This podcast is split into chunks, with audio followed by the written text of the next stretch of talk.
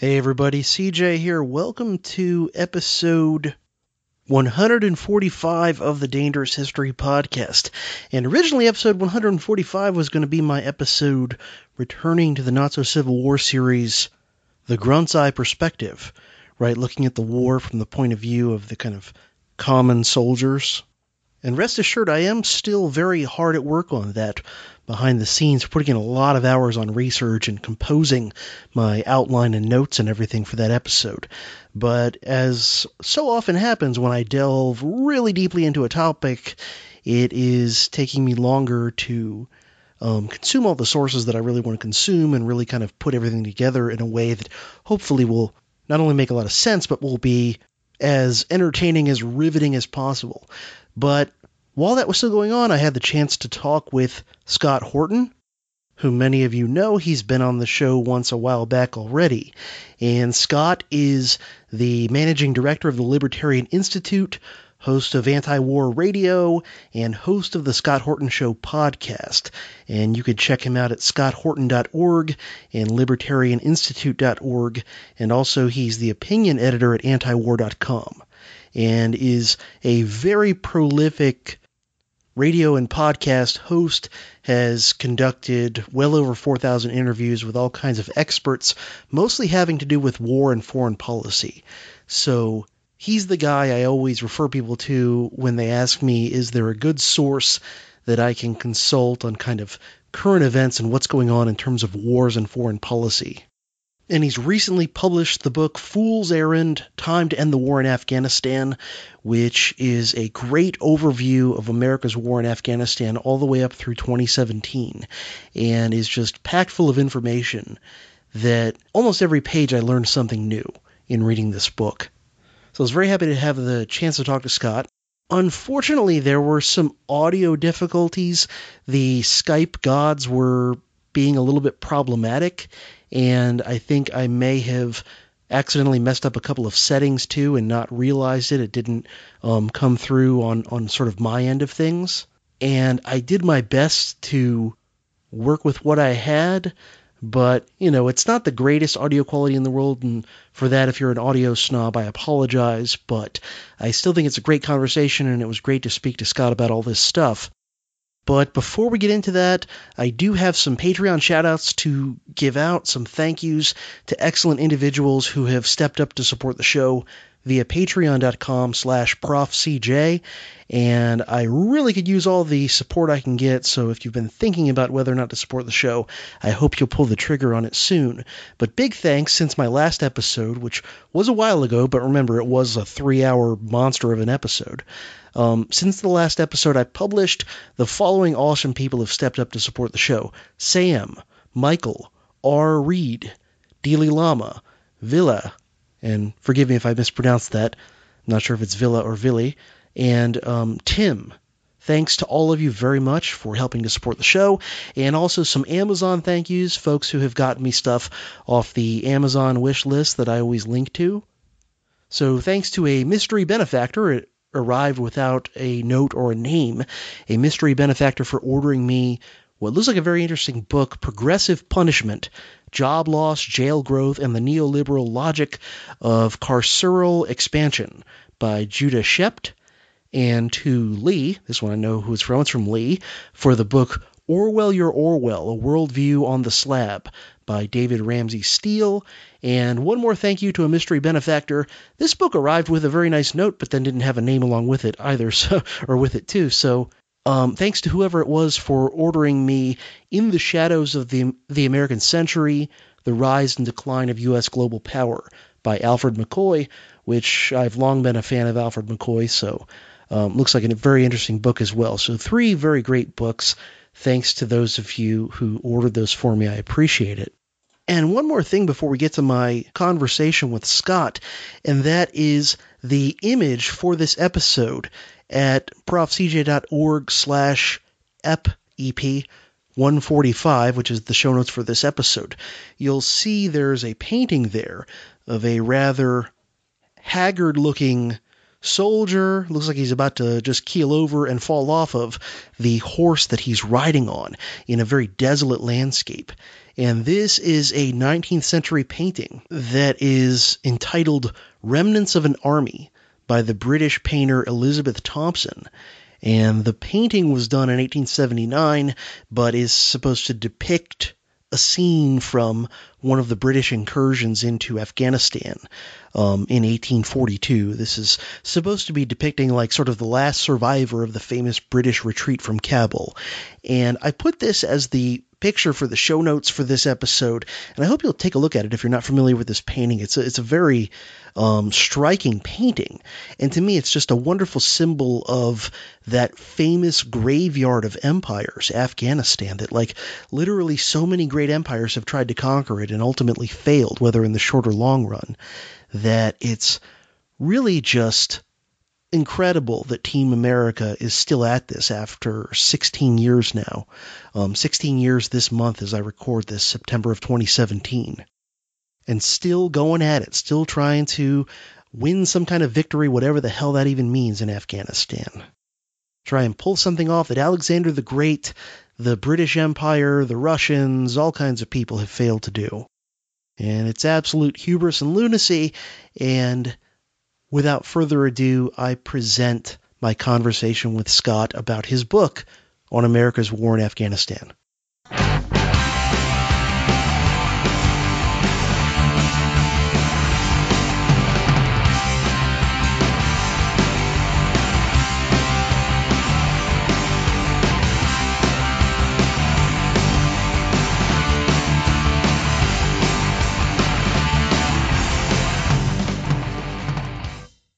Okay, so I'm here today talking with Scott Horton, of course, of The Scott Horton Show and the Libertarian Institute about his recently published book, which is Fool's Errand Time to End the War in Afghanistan. And um, I have to say, with, a, with such a subtle uh, title and subtitle, I, I almost think still I might be able to guess the book's main argument before I, before I read it. But um, Scott, welcome back to the Dangerous History Podcast. Thank you very much for having me. Well, I had to say, first off, um, just congratulations on completing the book.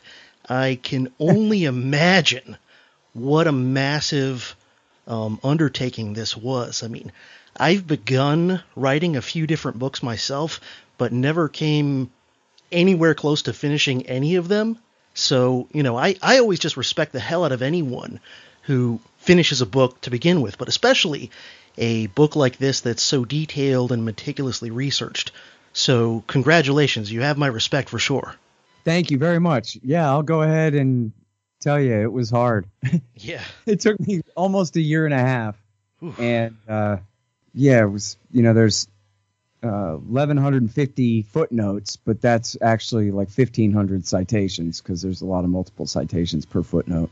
And that yeah, kind of yeah, you know that was another thing I was going to specifically co- uh, compliment you on because as a historian, as a, as a guy with um, a master's degree in history and all that stuff, like, man, I was impressed by the footnotes, um, how many there were, and in good, proper Chicago format. I really appreciated that. And um, I, I already like highlighted a bunch of the footnotes where, you know, something where I'm just like, whoa, you know, some little some little anecdote or some little factoid just blew my mind. I was like, all right, I got to go you know, read that book or read that article. So very impressive with the footnotes. I think. When I tried to really double and triple them up on the most controversial points. So right. if I'm going to claim, for example, that Muslims denounce terrorism all the time, Muslim leaders denounce terrorism all the time. Well, on that page, that page itself, I think, maybe page eight, is about two thirds footnotes and one third text. Right. Because I just try to absolutely overkill and leave no more room for argument, at least on that narrow point. I, you know, but the more controversial ones, um, I try to overly prove as, in as many ways as I can. Yeah, well, you have to, especially when you're taking an outside the mainstream tack. You know, when you're when you're making an argument that goes against what quote unquote everybody knows. Um, and look, I'm not pretending that I speak Pashto or have spent any time whatsoever in Afghanistan. I've never left North America, so you know my expertise comes from spending a long time really this whole time interviewing experts and paying attention and opposing the war you know, really without cease since it started. And just as an interview host myself, having access to people like Patrick Cockburn and Eric Margolis and Anand Gopal and all of these people who know everything about it.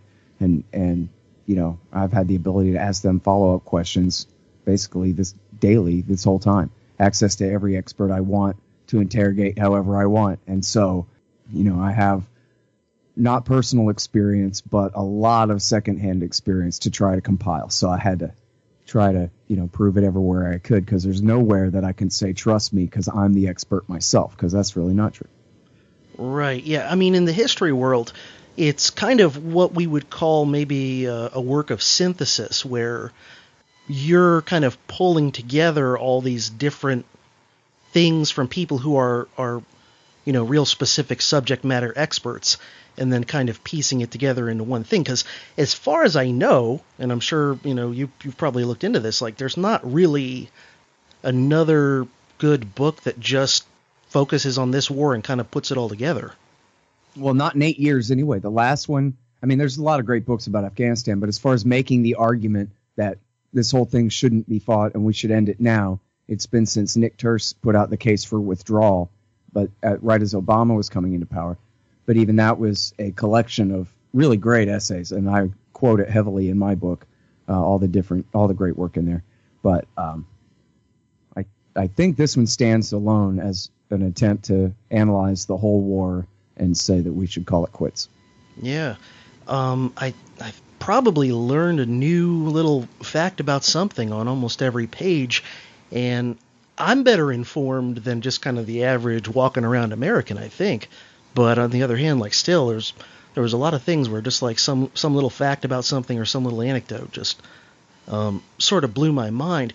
Now, when you started working on this book, you said about a year and a half uh, working on it. Although I guess you could say that in a way you've been working on it like since you started, you know, talking about the war uh, in Afghanistan. But when you started working on the book, was it mostly a case of like collecting uh, sources and information that you already knew and just sort of putting them together, or did you uh, dig up a bunch of new stuff that was even new to you as well?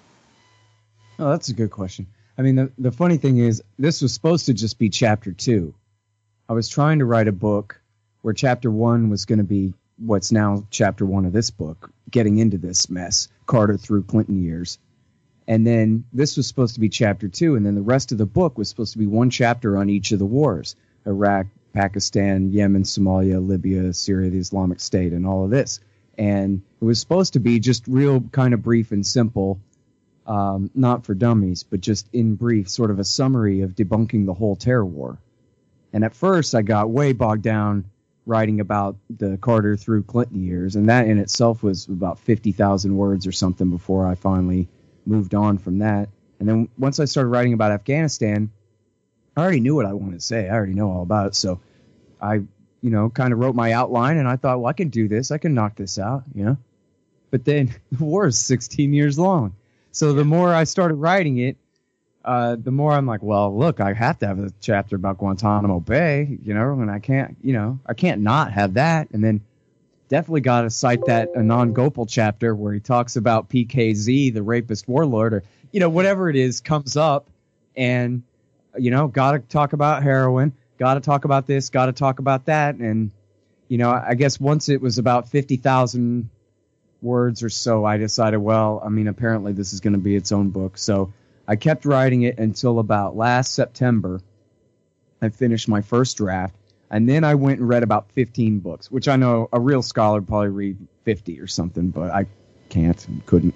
Um, I'm not on any kind of graduate student stipend or anything here. So I read about 15 books, um, took all the best notes that I could, uh, and then went and incorporated as much of what I learned into the text, correcting and elaborating and getting stuff righter than before. But more or less, I think my overall theme and, and narrative held up.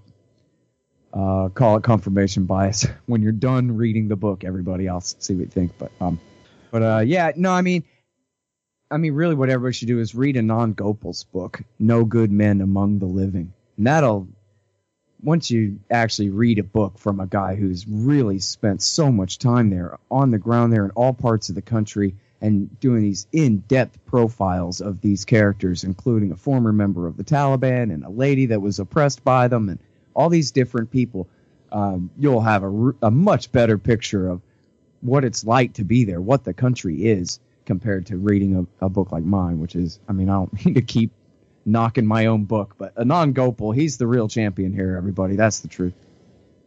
Okay, well, I'll definitely throw that book, which I've not read, um, in the show notes alongside yours, and any other particular ones that, that kind of, you know, complement your book or dovetail with your book that, that you can list off. Well, sure. I'm. I mean, it depends on the section. In fact, in the book, I have two separate bibliographies. One of them is just on torture and because I, I got to a point where I was like, this is too long. I've got to stop now. So I finally just left a footnote and said, for more about torture, read here. And then the footnote became a, more than a full page. So I went ahead and made it an appendix.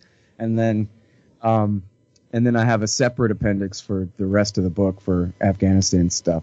But, uh, you know, I could not recommend Eric Margolis more highly. And War at the Top of the World, which is about his experience covering the 80s and 90s wars there in Afghanistan and also American Raj, Liberation or Domination. Both have incredible sections about Afghanistan. And then um, can't pronounce these guys' names, but they're in the book. They wrote a book called An Enemy We Created that's just, it's an absolutely exhaustive study. I mean, it's overkill by 10 of the nature of the relationship between the Taliban and Al Qaeda and how Al Qaeda always looked down on the Taliban as a bunch of redneck hillbillies. And the Taliban always resented them for bringing the wrath of the American world empire to come and destroy their fledgling regime. And, and in fact, you know, threatening it, getting them in trouble with the U.S. from the time bin Laden came to Afghanistan, returned there in 1996. So but anyway, they just go into such depth, and that was a real great one. And then there's uh, When More Is Less by Astri Suhrke. Uh, I'm sure I'm pronouncing her name wrong, but anyway, um, uh, When More Is Less, and it's about how all the aid that the Americans and the other Western powers give, even meaning well, every bit of it is counterproductive. And that it would how she just shows how it would be better if every one if every dollar was just burnt rather than going into circulation in Afghanistan because all it does is engender corruption and criminality and it distorts markets so that uh, you know it's all foreign corporations who get all the work anyway and you know no trickle down happens whatsoever from any of it you have you know like the emerald city not even the green zone. You have the emerald city basically of zillions of dollars of foreign aid money coming into Kabul while you have people literally starving in Kabul where hunger is, you know, a widespread problem to this day just because the economics of all that foreign intervention. And even creating the provincial reconstruction teams to go out and help the people. Well, all that does is still undermine the overall project, which supposedly was strengthening up the central government and giving them the responsibility of doing all these projects for everyone. So instead, the Americans are just at the same time they're trying to build up a government, they're creating all these parallel structures that compete with it and and end up causing more problems. And this is all just the do-gooder stuff, right? This isn't the war. This is just all the State Department and NGO, this and that, and how counterproductive every bit of it is. And then, of course, there's the great Patrick Cockburn who was there at the very start of the war. Um, there's uh, Taliban by Ahmed Rashid, who wrote all about you know the rise of the Taliban in the 1990s. There's Jawbreaker by Gary Berntsen, who was the CIA officer who was the second one in charge of the initial war, who complained quite bitterly about Bush and Cheney's refusal to allow him to call in the Rangers and Marines to uh, help corner and kill bin Laden and Zawahiri at Tora Bora in December of 2001. And I could go on. In fact, if you go to the Amazon page, I think on the look inside, it'll let you look at the appendices, and everybody can look at the bibliographies there if you want. Right. Although, of course, I'll urge everyone start with Scott's book and then branch out from there. But you know, it's it's very helpful to know some of these ones that go into detail on like you know particular Oh, and don't let me leave out Michael Hastings, the operators about the McChrystal Petraeus surge at the beginning of the Obama years there by the late great Michael Hastings. Right, That's, right. You know, invaluable. So it's sounding like you're very skeptical of the official Team America uh, narrative of what's going on and why it hasn't worked. And so, don't you know, Scott, that movies and TV teach America all they need to know about all this stuff, about foreign policy and wars and Team America's field trips? Don't you know from like I don't know, Charlie Wilson's War and things like that, and all the nice looking people with suits and ties on TV. Don't you know that the reason 9 11 happened was because Team America didn't get more involved in Afghanistan when the Soviets left and wasn't interventionist enough in the 90s? And that's why the Taliban and Al Qaeda, who are actually uh, pretty much the same people. They took over and they did 9 11 because they hate our freedom and then uh, George W. Bush and Team America had no choice but to go in and take over because the Taliban wouldn't hand over bin Laden and his people. And the only reason Team America hasn't won this war yet is we just haven't sent enough troops and spent enough money there and killed enough people. So, yeah, I think that's kind of all of the kind of. I think you got knowledge. the narrative memorized all right. I think, yeah. I think I got the whole thing. I think I didn't leave any important point out. So, all right. So, so that's the establishment Team America story. Now, uh, what's wrong with it? The the Cliff Notes version, of course. Yeah. Well, first of all, the Charlie Wilson's War thing. Uh, of course, that um, you know, for people familiar, or if you're not familiar, this is a reference to Ronald Reagan's support for the Mujahideen in their war against the Soviets in the 1980s. And then it's true at the end of that movie, it says, "Yeah, you know, if only we had stayed then if only H.W. Bush and Bill Clinton had doubled and tripled down and built a giant nation and befriended the Afghan people, then everything would have just been perfectly fine, etc. And yet, the fact of the matter is, I mean, I guess Bush Sr. Um, in fact, I read one thing that said he was surprised to find out that the CIA was still backing the Mujahideen after the Soviets had left. And he was, why would they be doing that? Or he, he was a, a little bit hands off about that. Bill Clinton, on the other hand, supported Saudi Arabia and Pakistan in their efforts, gave the green light. They asked permission. America's the world empire, no question about it. They were acting in accordance with American wishes, the Saudis and the Pakistanis, as they helped to install the Taliban in power to end the Mujahideen civil wars of the first half of the 1990s and to consolidate power in that country. And as I detail in the book, they specifically pushed for a Taliban victory over the Northern Alliance rather than any form of negotiated solution because they wanted a full monopoly totalitarian Taliban state in that country. As they put it, it'll be like Saudi Arabia no parliament, lots of Sharia law, and a pipeline from Turkmenistan down through Pakistan. And we can live with that. What's wrong with that? That was the Clinton administration's official position. They wanted to, as they put it, undercut Russia and their dominance over Caspian Basin oil supplies and transit routes. And so that was the policy in the 1990s. America never left them alone.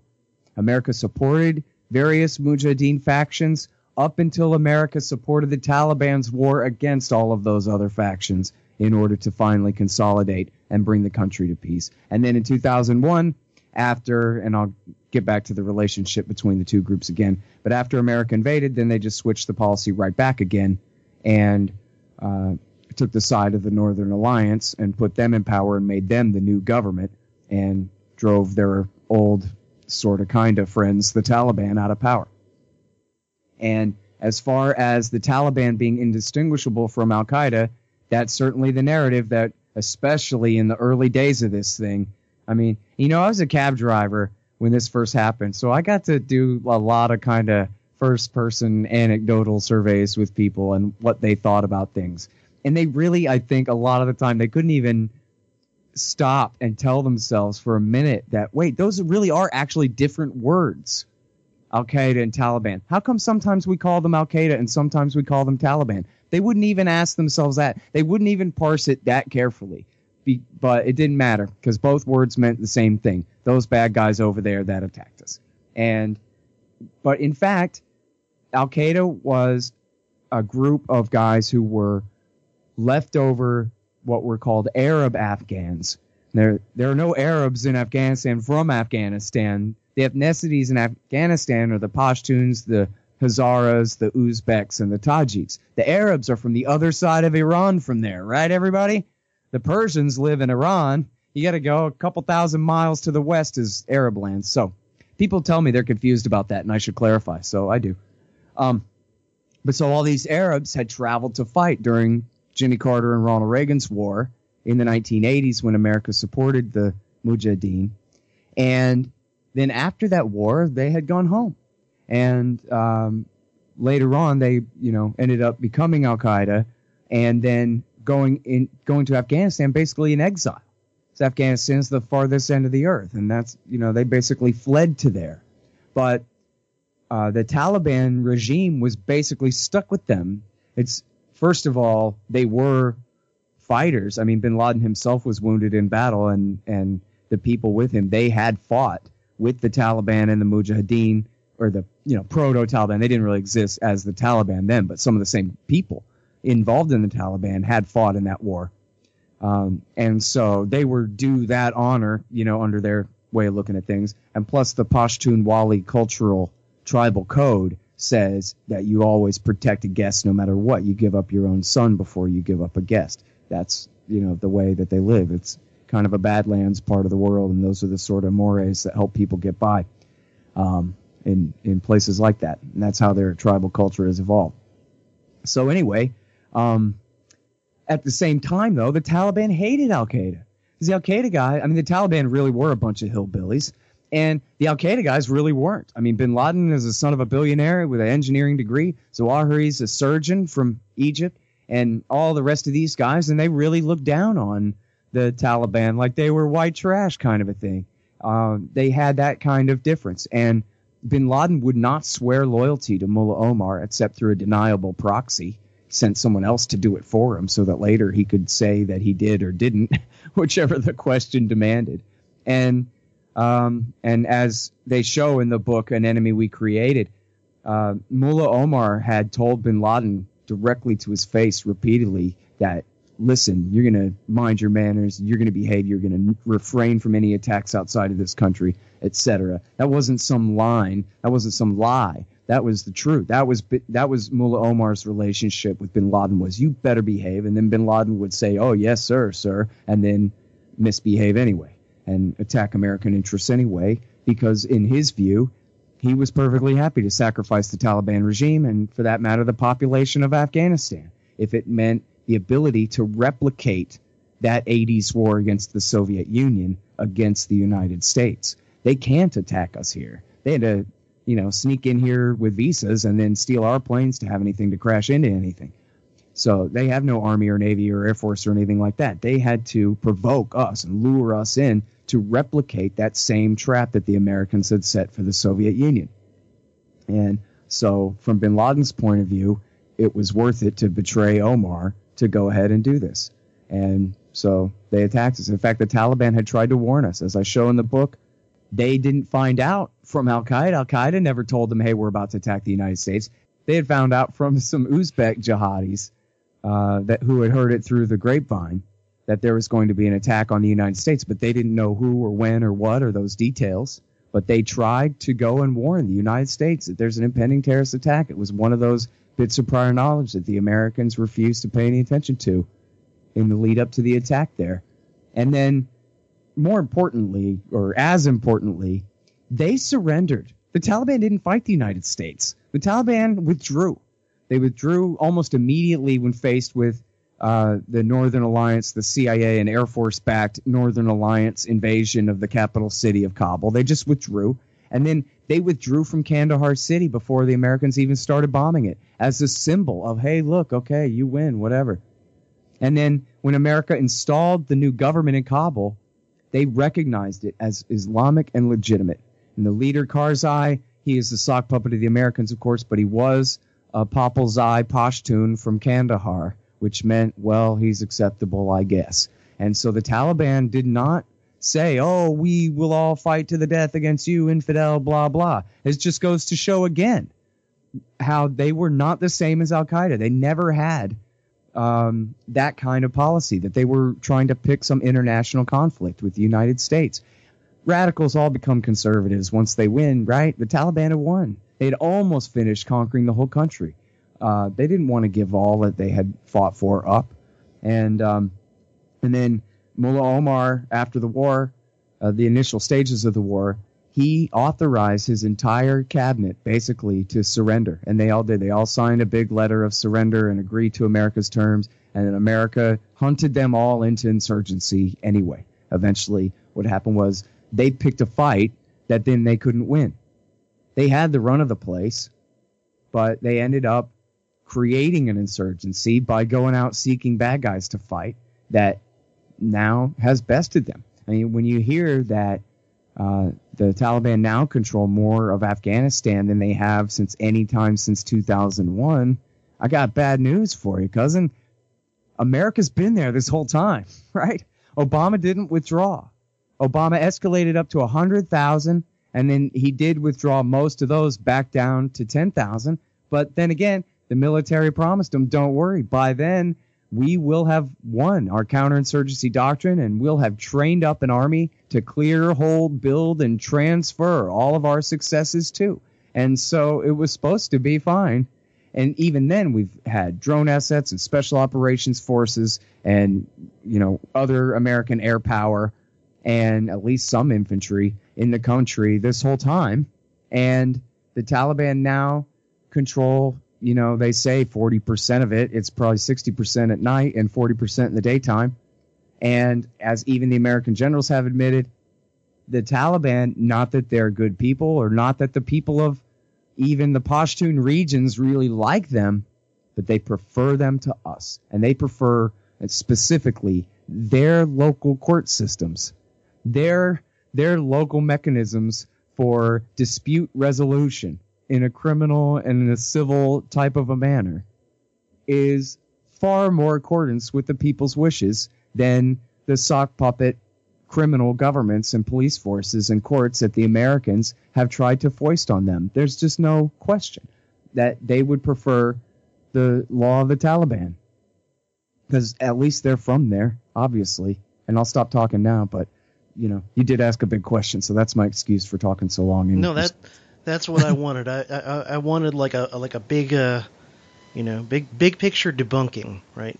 So, what do you think were? I, I know there's no single answer to this, and you, you talk about several different ones in the book, but what do you think are some of the most important motivations why the people who hold power within uh, the U.S. government a wanted to go into Afghanistan like that?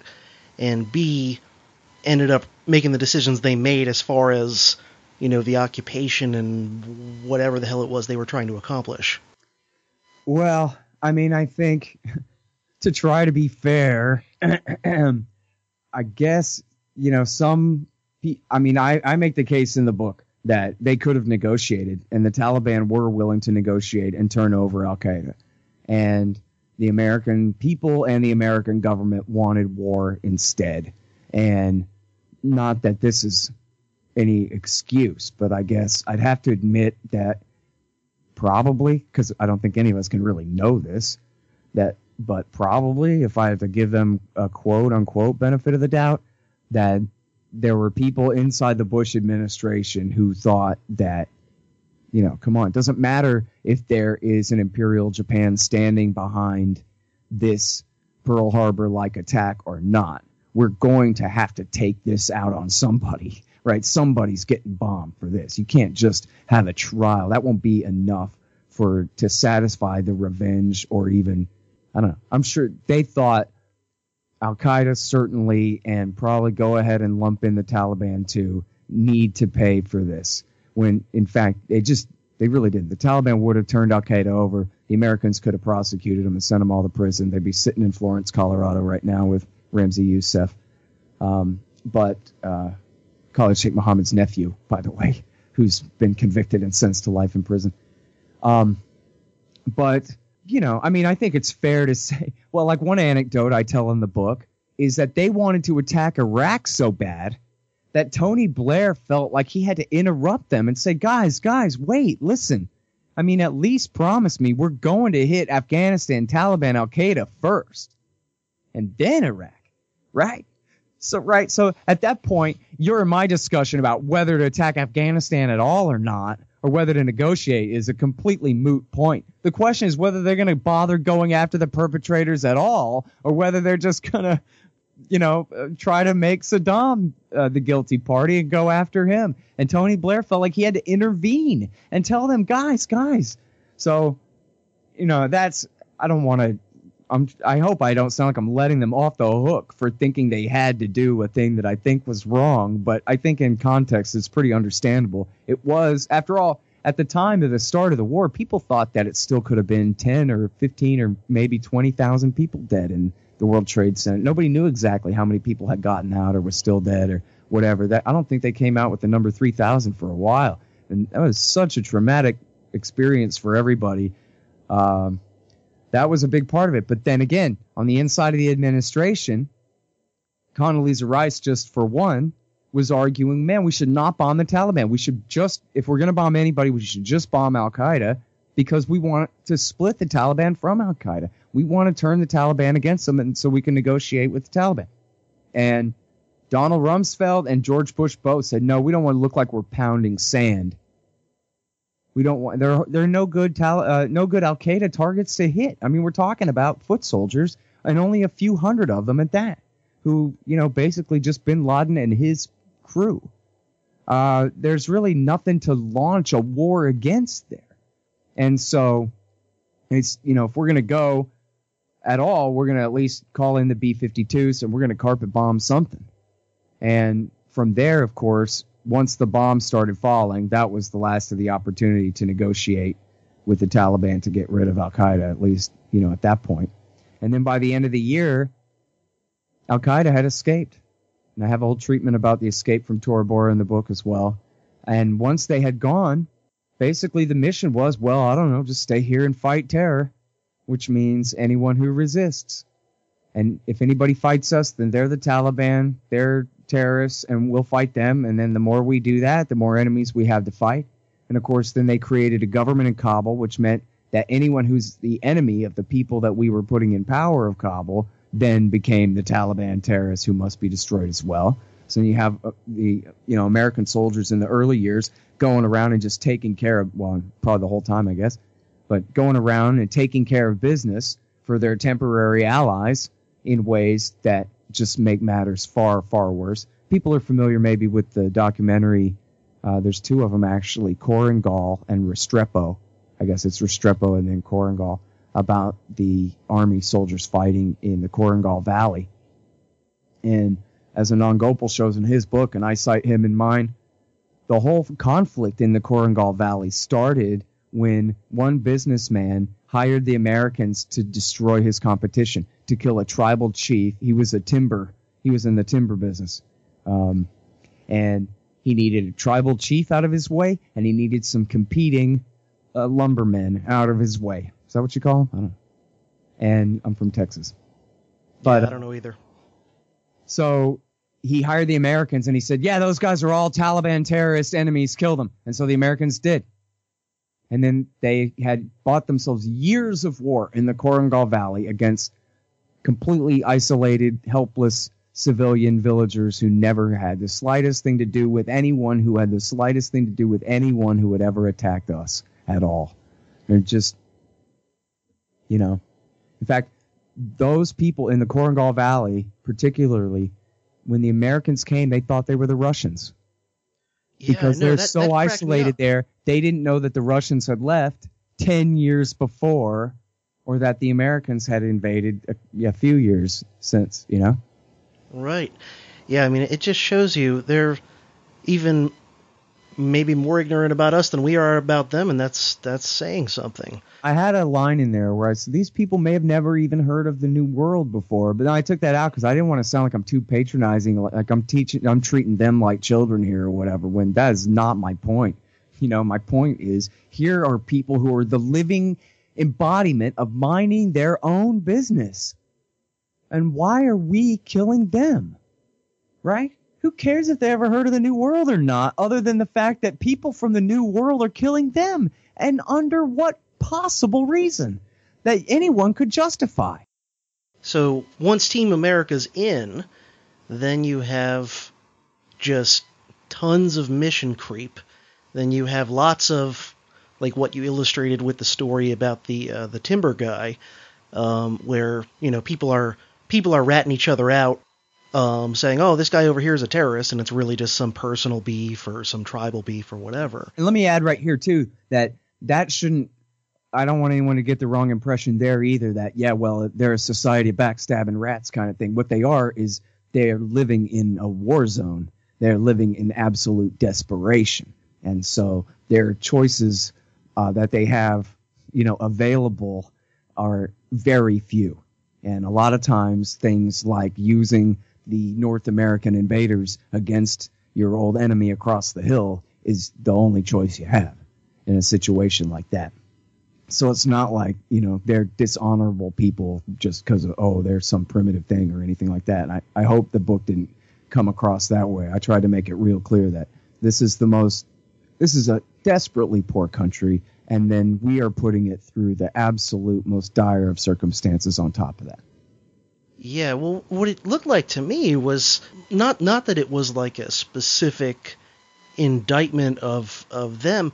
What it looked like to me, and maybe this is this is just my history background, is right away it's it's something you see anytime there is kind of an outside group that conquers a place and occupies it, which is it's whoever you're taking over is never um, a unified group, even if it looks like it on the map, and so it's gonna to some degree kind of devolve into um, you know the occupying force kind of getting um, playing different groups off against each other and, and getting used themselves you know uh, by one group against the other. I mean you can even see these similar things happening like when cortez uh, conquered the aztecs or when julius caesar uh, co- uh, conquered the gauls you know where once you're in then then sometimes like you know one of the indigenous groups will actually kind of sic the occupier on another indigenous group and that kind of thing. I mean, it, it all this stuff to me, it just as a history guy, the the big picture of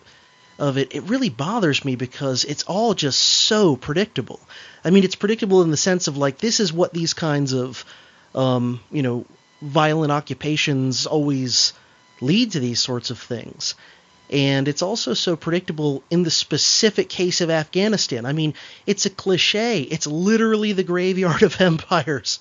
You know, um, I've I've read things said by uh, Soviet political and military leaders, you know, around the time they left Afghanistan and the Soviet Union was collapsing, and it's incredible. Some of the things that some of them said in hindsight, they were like, man, we really lost our grip with reality to think we could just, you know, occupy and and remake Afghanistan. Like, man, what were we thinking? You know. well, and I show in the book too that some of the KGB experts warned them not to invade in the first place because this would be completely stupid.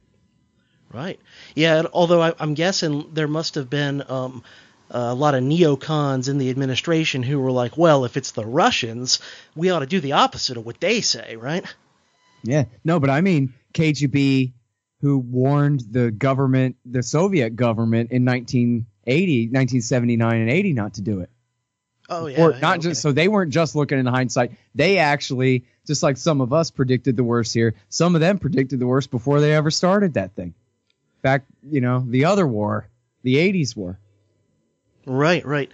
And and really to some extent, I mean you, you bring up repeatedly in the book, which I appreciated, um, parallels to Vietnam, right? Where obviously it's not exactly the same thing in a lot of ways, but on the other hand, there are some specific uh, similarities.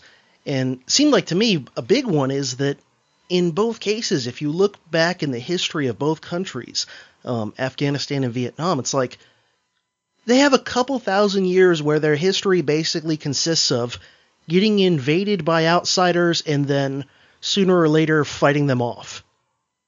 I mean, that's you know, that's a lot of Vietnam's history and that's a lot of Afghanistan's history. And you would think somebody would like go on the Wikipedia page for these places before they invaded them and just kind of say, huh, um, you know, maybe, maybe we don't want to invade a, a, a, country with difficult terrain and, and people who have, you know, a couple millennia of, of history of, of resisting occupation. Mm-hmm.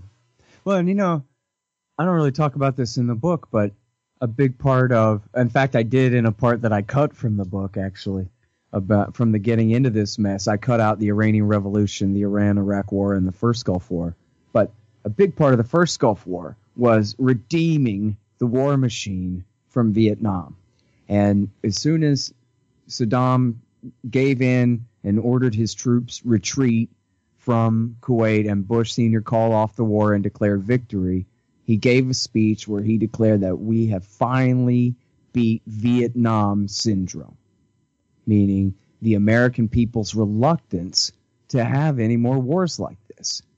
And that was, you know, I think Robert Parry argues that was one of the primary reasons for the war was, man, if we could just do one good quick one that we can, you know, wrap up a victory, we'll get some yellow ribbons and we'll do all this, then we can get the American people back into the spirit of this thing. After that kind of that one didn't really work out so well there. And that was a big part of, you know, trying to set that precedent with the Soviet Union out of our way that from now on, this is going to be fun. There's even a great clip of um, Homer Simpson from a 90s episode saying, "Oh, honey, all all wars from the future will be fought by robots, and it'll be easy as turning on a light." you know, and all that because that was the idea. We're not going to do big invasions and get all our infantry killed. We're just going to use robots and maybe some special forces and and do whatever we want. No Americans will ever die in a war again, right? Remember Kosovo? we'll kill them, but they can't touch us. We're killing from 45,000 feet. Yeah, I mean, is is that why I mean, the body count hasn't been for for Americans nearly as huge as Vietnam. Um, but you know, it's been a few thousand, and yeah, that was the only lesson, right? Is we can't have body counts like that. Otherwise, go ahead. Yeah, well, it's that was the big victory of the first Gulf War. Fifty thousand of them died. Seventy nine of our guys died. One Scud right. missile, right? Yeah, you can't have big body count, and you also can't have the draft. That's I think the other the other big lesson they took from Vietnam was you can't have a draft um, because I'd imagine if they were drafting people, and I and I am by no means saying this as a as a defense or support of the draft. But, you know, hypothetically, if they brought back the draft for Afghanistan and all these other places, I'd imagine that, you know, suddenly everyone would really give a shit about the war in Afghanistan. Suddenly people would be, you know, give peace a chance. I'm not so sure. I mean, right away you'd have a whole vast new supply of infantry to double your surge and your counterinsurgency hearts and minds operation. And now you have a lot of people who are invested in the war and the success and the future and the. And people, you know, our history is full of senators sending their sons to die in these things proudly and honorably and blah blah like that. That's why Jack Kennedy was the president because his older brother Joe died in one of the wars, uh, which actually Jack had fought in too.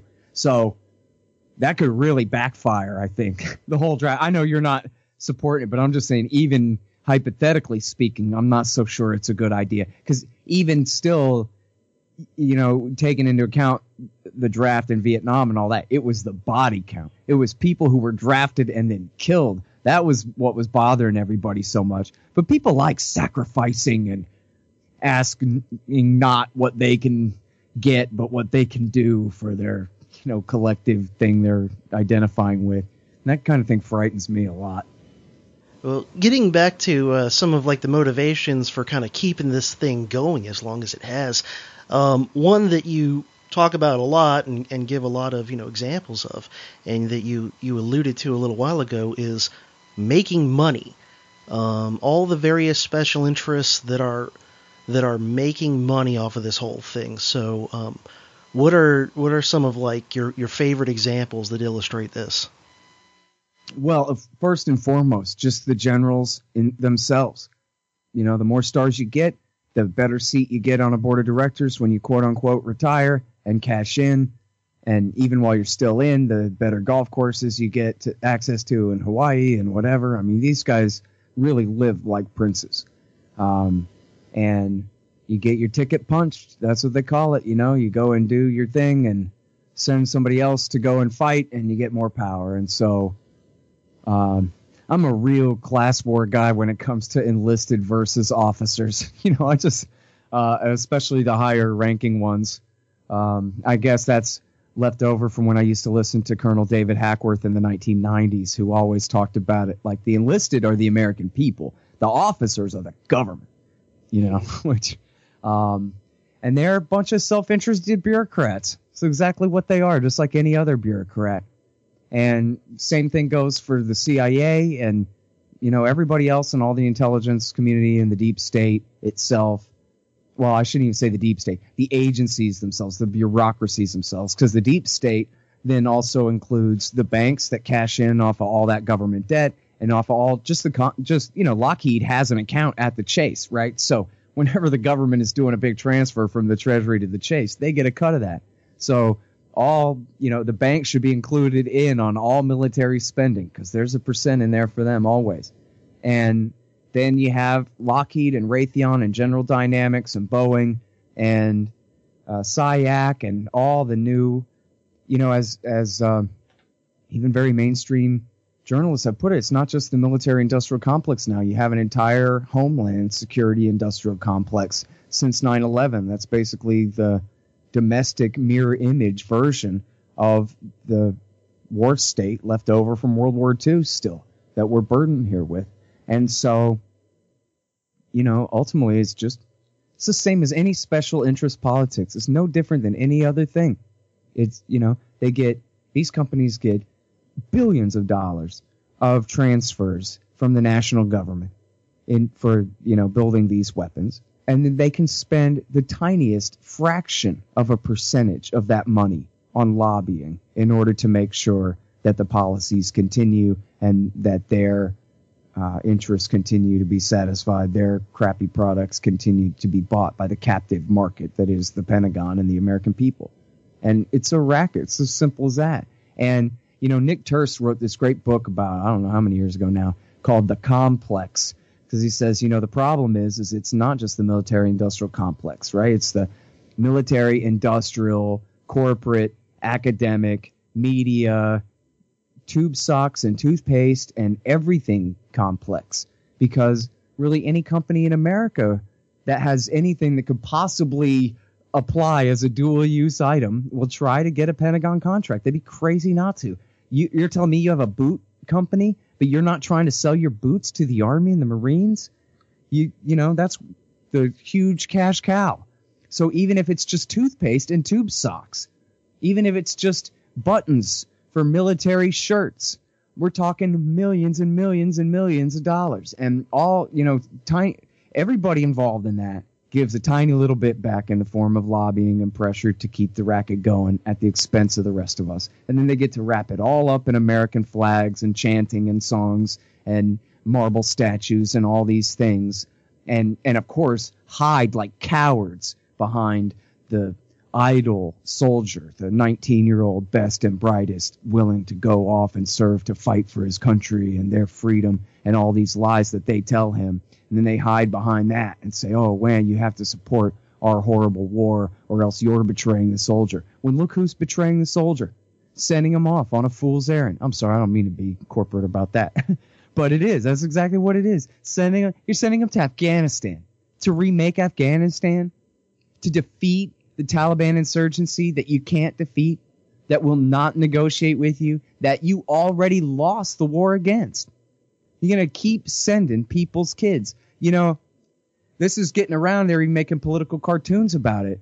This is a real thing. In the year 2017, we're recording this interview. There are kids who were toddlers, literally two and three years old in diapers, who have died fighting as Army Green Berets, Special Forces in Nangarhar province against supposed Islamic State targets, when in fact they're still just local Pashtun fighters. They're not ISIS international terrorists at all. Whole thing is a crock. And and these kids were kids when this war started. Like, I mean, not even kids, right? Kids starts when you're four or five. these are babies. Um, now dying in this thing. And And you know what? And here's what TV will never just say, which is what we all already know, which is this is all David Petraeus' fault. Whatever happened to Jesus sent him to save everything with his magical powers. Isn't that what they all told us in 2009? That David Petraeus and Stanley McChrystal were these magic men, that they were the Terminator, that they never eat, and all they do is jog around because they have so much energy that they're going to use to win this war with. That, that previous general, he just wasn't a go getter enough. Now we got good go getter McChrystal in there, and he's going to clear, hold, and build and transfer a whole new country over there. Don't we remember that that's what they said? So when that doesn't work, we just have to let them go anyway and try again? Can we at least fire the Pentagon and hire some other military to try to do it then? I mean, what in the world are we doing? That we would let McMaster, who was the lick spittle, oh, I'm sorry, I mean the, you know, patron and student of Petraeus and McChrystal, now fail at the same thing they failed to do, only with a tenth as many troops. The whole thing yes. is completely stupid. It's like they're just lying right to your face. They're just saying, you know what? We want money. We want to keep fighting, and we want you to not complain about it. Okay? That's what they're saying. And if you need some lies as excuses, we have a few of those for you. Were you at all surprised? I mean, I really wasn't, but, and I'm guessing probably you weren't, but were you at all surprised when um, when Trump made his announcement a week or, or whenever it was ago? Basically, you know how I kind of sort of implied I might get us out of maybe some of these things. Well, we're doubling down on Afghanistan. Afghanistan. What was what was your reaction to that announcement? Was it pretty much just par for the course? Yeah, I mean, I think if you have the very first version of the book there, you'll see when you get to the final chapter that or final two little sub chapters there that I say, yeah, you know, he's going to end up giving in. But I do tell the story of the first half of this year and how he didn't want to give in and how ever since March at least he's put these guys off, Mattis and McMaster, and told them no, no, no. And he he I mean this is I don't think just PR. You know, I think he had Bannon at his side tell him, "Yeah, you're right. Let's not." And so he was he had, you know, at least a little bit of backup and he was standing up against the generals. They thought they were going to get approval for the next increase back in March. And he kicked the can down the road and down the road. They're going to announce it right before the big NATO meeting. Okay, they're going to announce it right after the big NATO meeting. Okay, they're going to announce it the end of June. Okay, they're going to announce it in the middle of July.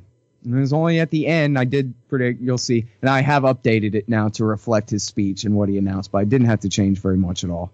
Um, I just had to change future tense to past tense for the most part. Um, and then he went ahead and he gave in anyway to the McMaster strategy. He didn't even really modify it at all. And the McMaster strategy is really what I just summed up. Just keep fighting with a little bit of, yeah, right. Ask the Pakistanis to stop backing our allies, the Pakistanis, to stop backing our enemies, the Afghan Taliban, when they're just not going to do that.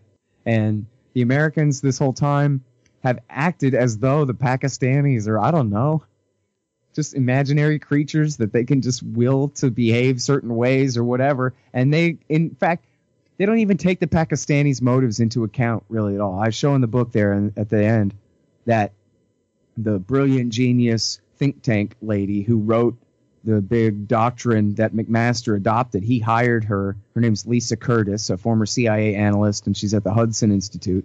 She wrote this big thing about what our strategy should be for getting the Pakistanis to cooperate with us on Afghanistan. And he put her on the National Security Council in charge of coming up with all of this policy and Mattis has already begun implementing that policy, such as withholding some aid money from the Pakistanis and this kind of thing. And, you know, I've read the thing and I analyze it in the book there, and it's a crock. Um, they, she completely refuses to recognize all the different ways that the Pakistanis have of fighting back against us, whatever we do against them. And first and foremost, and primarily, they can cut off the road from the port of Karachi through the Khyber Pass and into Afghanistan. It's a landlocked country.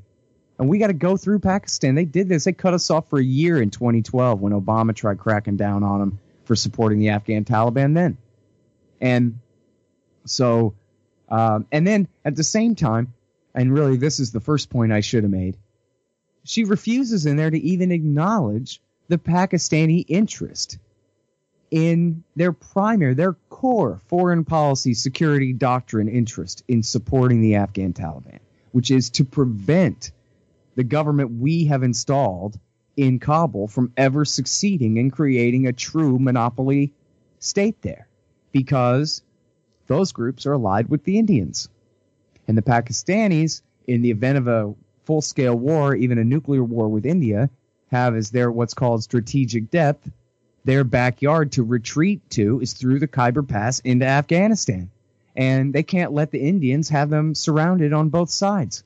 Here, the Americans are working hard, and Trump even announced in his speech, you might have noted, we're going to have the Indians intervene more and do more, which is only absolutely bound to provoke the Pakistanis to back the Afghan Taliban even more to prevent the success of that. And what Curtis writes, and this is the lady who um, McMaster is listening to, who Trump is listening to here, says, yeah, you know, uh, America's interest in backing the Indians in Afghanistan is not quite does not quite comport perfectly with what Pakistani wishes are, or some kind of thing like that, where she just totally blows it off.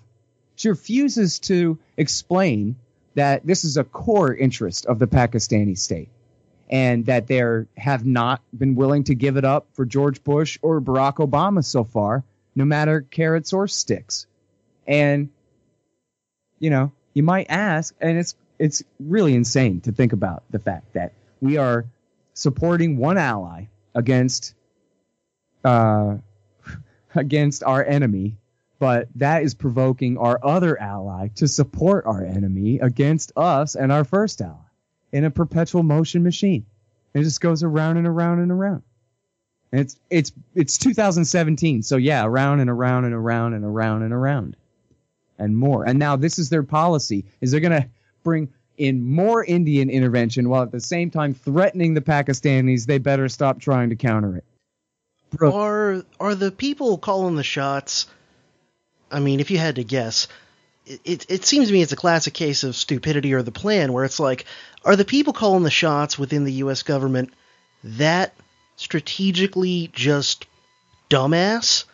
Or do they understand how, how self contradictory all this is and they just don't particularly care because they want the war to just kind of grind on on, on a low burner for some, some ulterior motive, whatever that might be? I think it's mostly both. right? I mean, some of them, some of them get it, and some of them you couldn't beat into their head with a waterboard. I mean, it does seem like they play this down. I mean, Barack Obama and his, you know, team, they certainly understood the problem. They just didn't know what to do about it. You know, I think, um, as Patrick Cockburn has written, the Bush guys started to understand what was going on, at least, you know, in the second term. By 2007, I think he says, almost the end of Bush that they started figuring out just how important Pakistani intervention on the side of the Afghan Taliban was, but they couldn't figure out an effective way of dealing with it either. I mean, Barack Obama, in fact, he made a deal with the Pakistanis. You let us kill Al Qaeda guys with our CIA drones, and we will help you kill Pakistani Taliban guys. And so that was the deal they made. And, but it, it didn't include you got to stop supporting the Afghan Taliban, which was the problem in Afghanistan, assuming you wanted to continue having that war at all. Um, and in fact, what they did was they did end up killing almost all of the last of the Al Qaeda guys hiding out with the Pakistani Taliban inside Pakistan. But they also chased a bunch of Pakistani Taliban into Afghanistan, where then this is a group that has now broken off and declared themselves the Islamic State in Nangarhar province that we were talking about a minute ago. That they're still just locals, but they're they're former members of the Pakistani Taliban now coming and uh, into Afghanistan, fleeing Obama's Pakistan policy into Afghanistan, and then now caught between the Taliban and the government that the U.S. has created there. Um, one thing that I wanted to ask you about for sure um, that I don't know if I don't think I've gotten to in the book yet. Um, I'm maybe somewhere around two thirds to three quarters, I think, through it at, at the moment. But um, I don't think I've yet got to the place where you kind of get into it in depth, and that's the question of heroin. What's what's the basic story as far as the heroin angle in this whole thing? Because you hear a lot of different things about it.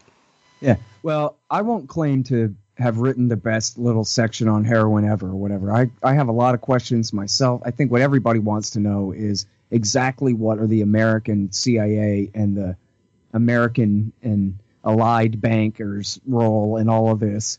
Um, BCCI days and Iran Contra and, and the old Golden Triangle and all that. Of course, yeah, yeah, all that, all that stuff. That...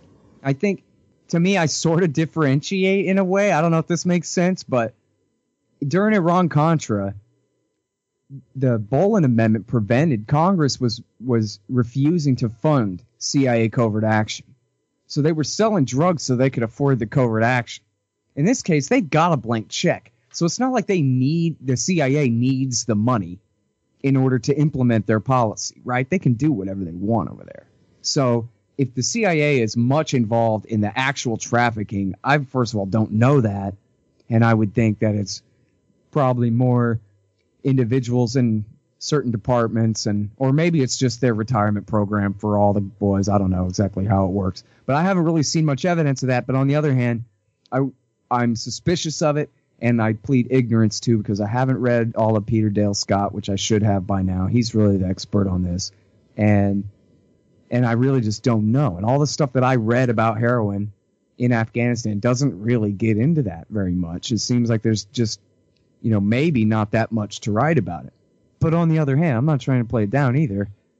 The the real bottom line is that it doesn't need to be secret because the entire policy is putting heroin dealers in power as governors and as police chiefs and as parliamentarians.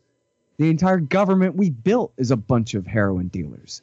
And the Taliban led insurgency, it's not all Taliban, the Pashtun based insurgency and especially the Taliban, they all deal heroin too. It's about a $4 billion a year industry in Afghanistan. It's more than half of their entire gross domestic product. And um, maybe more than that. Hope I got my numbers right for you there. But uh, everybody can read all about it um, uh, at uh, the, the UN actually does uh, real good reports about this and just came out with one pretty recently too, updating all the numbers on the the GDP percentages and all this and that. But what I'm really trying to get to is not the like, oh, I don't think the CIA is dealing drugs this time. It's more like, hey guys, the CIA just installed a governor in X province who's nothing but a heroin dealer, right? David Petraeus' favorite warlord down in Kandahar province was this guy Abdul Razik, who is nothing but a criminal. And heroin was a big part of his trade. Wali, uh, Wali Ahmed Karzai, who was uh, Hamid Karzai's brother and was the warlord, not the official governor, but the warlord who truly ruled Kandahar city for years there. He's now been murdered, but he was the biggest heroin kingpin in the country. And so, you know, I'm not saying, hey, you know, don't worry about the CIA doing secret heroin. I'm saying, hey, look, it's not secret. the whole war is based on poppies. Now, it doesn't mean that that's the reason for the war. I don't mean based on it in that sense. I just mean all sides are funded by it. It's it's the super majority of the whole economy of the country in the north and the south, government controlled areas and all the other ones too. And in fact, this is not the whole history of Afghanistan. This is all a legacy of war, of America's intervention and war in that country, really specifically um, or at least in somewhat part of it from the very beginning. Hekmatyar, uh, Gulbuddin Hekmatyar is a very powerful and terrible warlord there, um, and has been for a very long time. Uh, he actually worked directly for the CIA and was one of the major kingpins getting the ball rolling on the heroin trade in Afghanistan back in the 1980s. And then, and Alfred McCoy, the author of The Politics of Heroin about Southeast Asia, and a ton of, and great books about torture and also uh, a ton of great articles about Afghanistan and heroin for TomDispatch.com. Uh, Alfred McCoy, the great Professor McCoy. Um, yeah, he, yeah, I'm a, I'm a fan of his work. Um, of course. Um, uh, just making sure for whoever's doing the show notes here.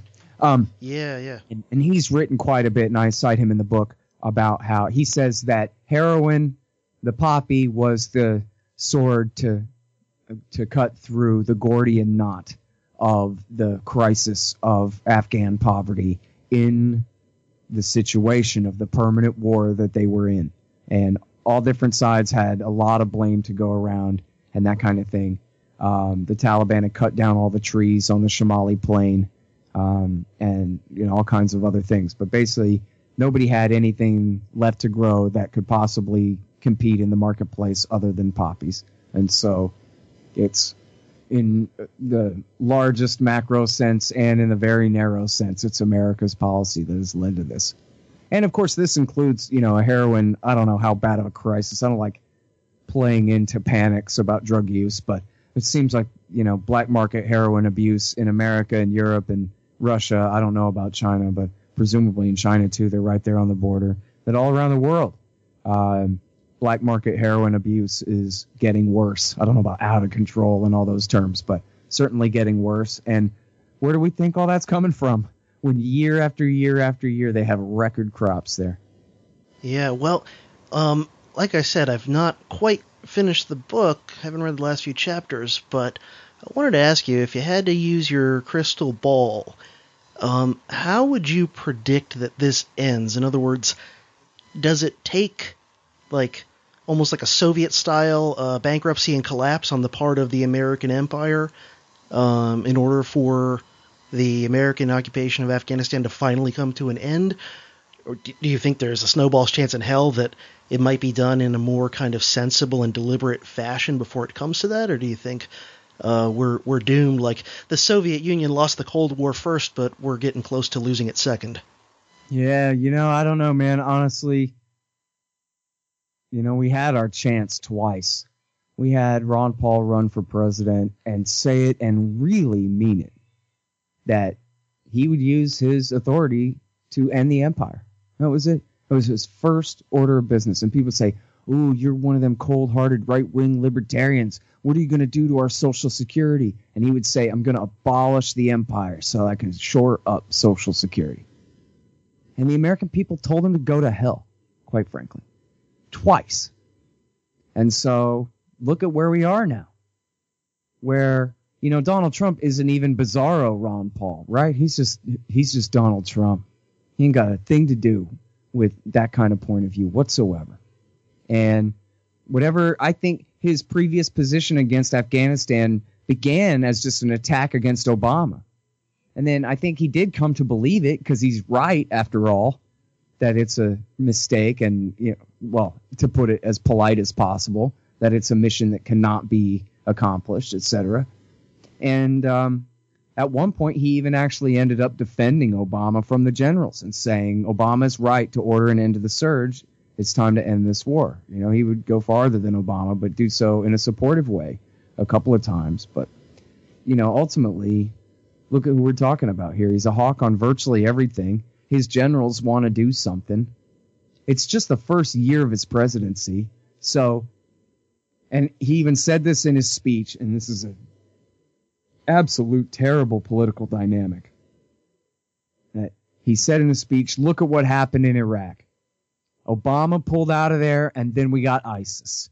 Oh, yeah. Just skip the part about Obama backed ISIS in Syria for years. Years. High treason of the highest order for years with billions of CIA dollars and guns before the Islamic State ever conquered Western Iraq. But oh well, never mind that every single human in DC is guilty of that. And so instead, we'll say Obama ever pulling troops out of Iraq at all, however temporarily. That's what caused the rise of ISIS. And everyone in DC agrees about that because that way um, it's only they tried to do the right thing one time that caused a bad thing to happen if they ever supported withdrawal there. And now they can deny they ever did. Um, but in fact, it was Obama's high treason and support for the Islamic State and the Al Nusra Front, Al Qaeda suicide bomber killers that uh, led to the rise of ISIS. But anyway, Trump invoked that in his speech and he said, So, you know, therefore, what am I going to do? Leave Afghanistan? When then people calling themselves ISIS and Al Qaeda could claim, "Ha, look at me! I'm in Afghanistan. You left, and I'm still here." And so can't have that. So what's better than that? Stay forever, fight forever, because then Lindsey Graham can never make fun of him, and then and nobody else cares. And so all his political capital is spare. It's the same, somewhat the same dynamic as Obama. All the liberals and leftists were so in love with Obama, they didn't care who he killed. Why shouldn't indict all the leftists? All the liberals, they didn't care who Obama killed. He was Obama. And so that uh, war was completely off of their radar. And at the same time, he was appeasing the Republicans by doubling the war instead of withdrawing. I don't know if he was appeasing the conservatives, but they didn't really care that much about Afghanistan anyway at that point. But now the position Trump is in is that if he ends this war, probably the liberals are going to say did it because of Russia, Russia, Russia, and made him do it so that they could take over again. And so we should double the war there. And um, and then the Lindsey Grahams and John McCain, uh, you know, and the neocon hawks will blame everything that explodes in Afghanistan from now on on him. So I think, in other words, I got no good news for you because it would have taken Ron Paul to say, I don't care what you accuse me of. Forget it. We're leaving. I don't care. I'm, and sorry for stuff blowing up over there, but that's all Bush's fault for getting us into this mess.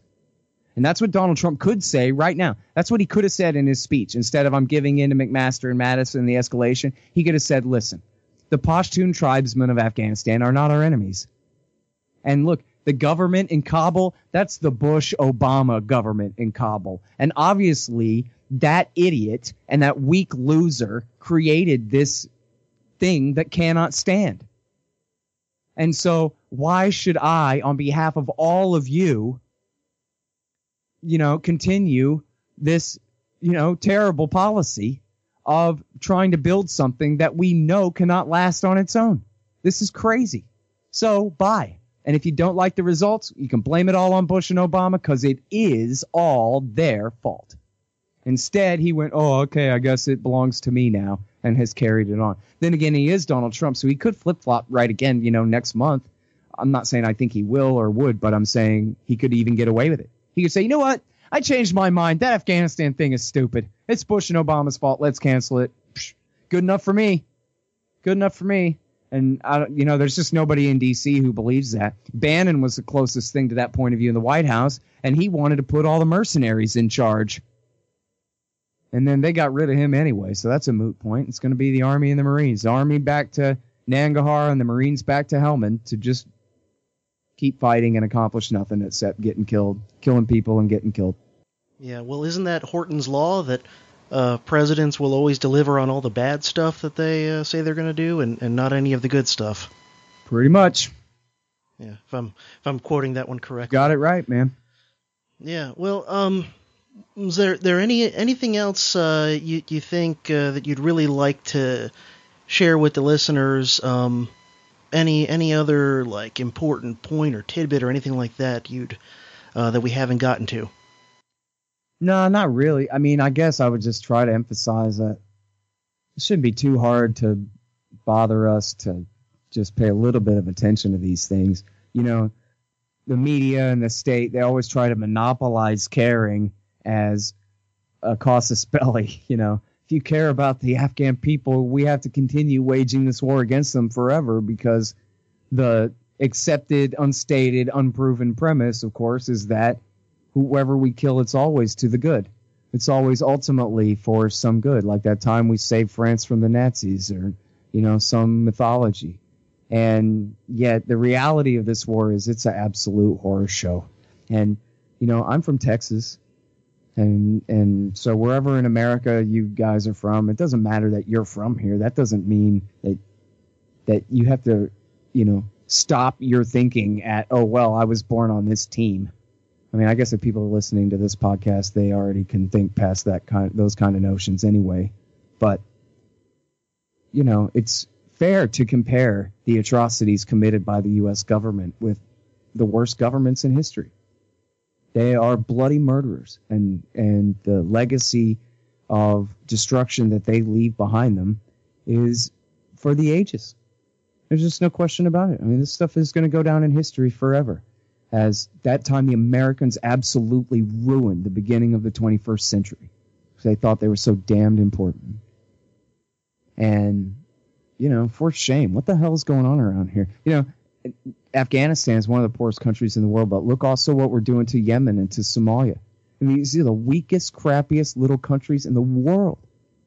And we are the superpower, the hyperpower, Gorka says. We're number one. We're the world empire. Russia and China quake at our power. And we're fighting Somalia? We're fighting Somalis? It's not right. You know, I saw a thing where Richard Pryor, and I tried to look out, I couldn't find it again. It's he's wearing all red, but there's about five of those. But there, it must have been from 1984 or six. I'm sorry, must have been from '86 when Reagan bombed Libya. And Richard Pryor's in the middle of a set, and everybody's laughing. And he goes, "Hey, hold on a second. Let me ask you something. Hey, we're America, right? America." And everybody in the audience goes, "Yeah, USA, America, America." And he goes, "I'm with that. I believe in that too. You know." Uh, he goes, we and we fight tough guys, right? Like the Nazis and the Japanese and the Russians. And everybody goes, yeah, yeah, yeah, yeah. And he goes, so I don't understand, man. How come we're bombing Libya? Isn't that some weak, crappy little country that can't possibly fight back against us? Does that sound right to you? And the audience goes, huh, Richard Pryor, now that you mention it, Libya is a crappy little country, isn't it? That's not a fair fight, is it? That's not pick on a country your own size. That's us acting like the English. That's us being the bad guy. And then he goes, okay, now back to jokes. That was it. There was no joke. Just what in the world are we doing? It's wrong. Why is it so hard to see? Oh, I was born in Texas, so I have to side with Obama when he murders somebody? It's stupid. Oh, and I'm sick of it. And everybody else should be too by now. Yeah, well, I definitely am. Probably most of the people who, who would listen to this podcast probably feel pretty similarly. But um, it's been uh, great talking to you, and I just want to thank you very much, number one, for writing this book, which uh, I, I urge everyone to go get a copy of, and number two, for coming on the show today. Thank you very much for having me. It's out in Kindle, everybody. All right, and once again, I want to thank Scott for coming on, and I want to urge everybody who's even remotely interested in getting all kinds of dirty little details about America's war in Afghanistan to check out Scott's book, Fool's Errand Time to End the War in Afghanistan. It is just a knowledge bomb on this topic. Pretty much guarantee that you'll learn stuff that even if you've been following current events closely since 2001, you'll still learn a bunch of stuff you probably didn't know. And stay tuned, shouldn't be long now until I can finally get that episode about the Grunt's Eye perspective of the not so Civil War done. I am hard at work at it, have been spending countless hours on research and notes and whatnot, and so hopefully won't be too long now until I'm ready to lay it down. Thank you for listening to the Dangerous History Podcast. Check out the website, profcj.org, or you can just put in dangeroushistorypodcast.com to get the show notes for this and every other Dangerous History Podcast episode. While you're there, you can email subscribe to the site over in the right hand side. And if you put in your email address there and subscribe, you won't get any spam or anything like that from me, no junk email. You'll simply get an email notification every time something new is posted at my website. You can follow me and the show on Facebook and Twitter as well, and you can subscribe to the podcast in iTunes, Stitcher, Google Play, however you prefer to consume your podcasts. If you enjoy and appreciate this show, there are many different ways you can help me keep this show going, growing, and constantly improving. One easy way is simply to spread the word about the Dangerous History Podcast to those you think might appreciate it who don't already know about it. And you can also help the show out by leaving ratings or reviews in venues such as iTunes, which helps the podcast get ranked more highly. If you would like to help out the show financially, there are many ways to do so, and you'll find them at profcj.org slash donate. And one of the best most helpful is to sign up to support the show via Patreon at patreon.com slash profcj. And if you pledge a contribution of at least $5 per month or more, you'll have access to bonus episodes that I publish in Patreon available nowhere else, as well as the ability to join the Dangerous History Podcast Scholar Warriors private Facebook group. You can also make one-time or recurring donations via PayPal, and you can donate via Bitcoin as well. And of course, if you buy things from any of my Amazon affiliate links or my AbeBooks affiliate links, go through those links, then do your shopping as normal, and the Dangerous History Podcast will get a small commission at no additional cost to you. This has been another episode of the Dangerous History Podcast, helping you learn the past so you can understand the present and prepare for the future.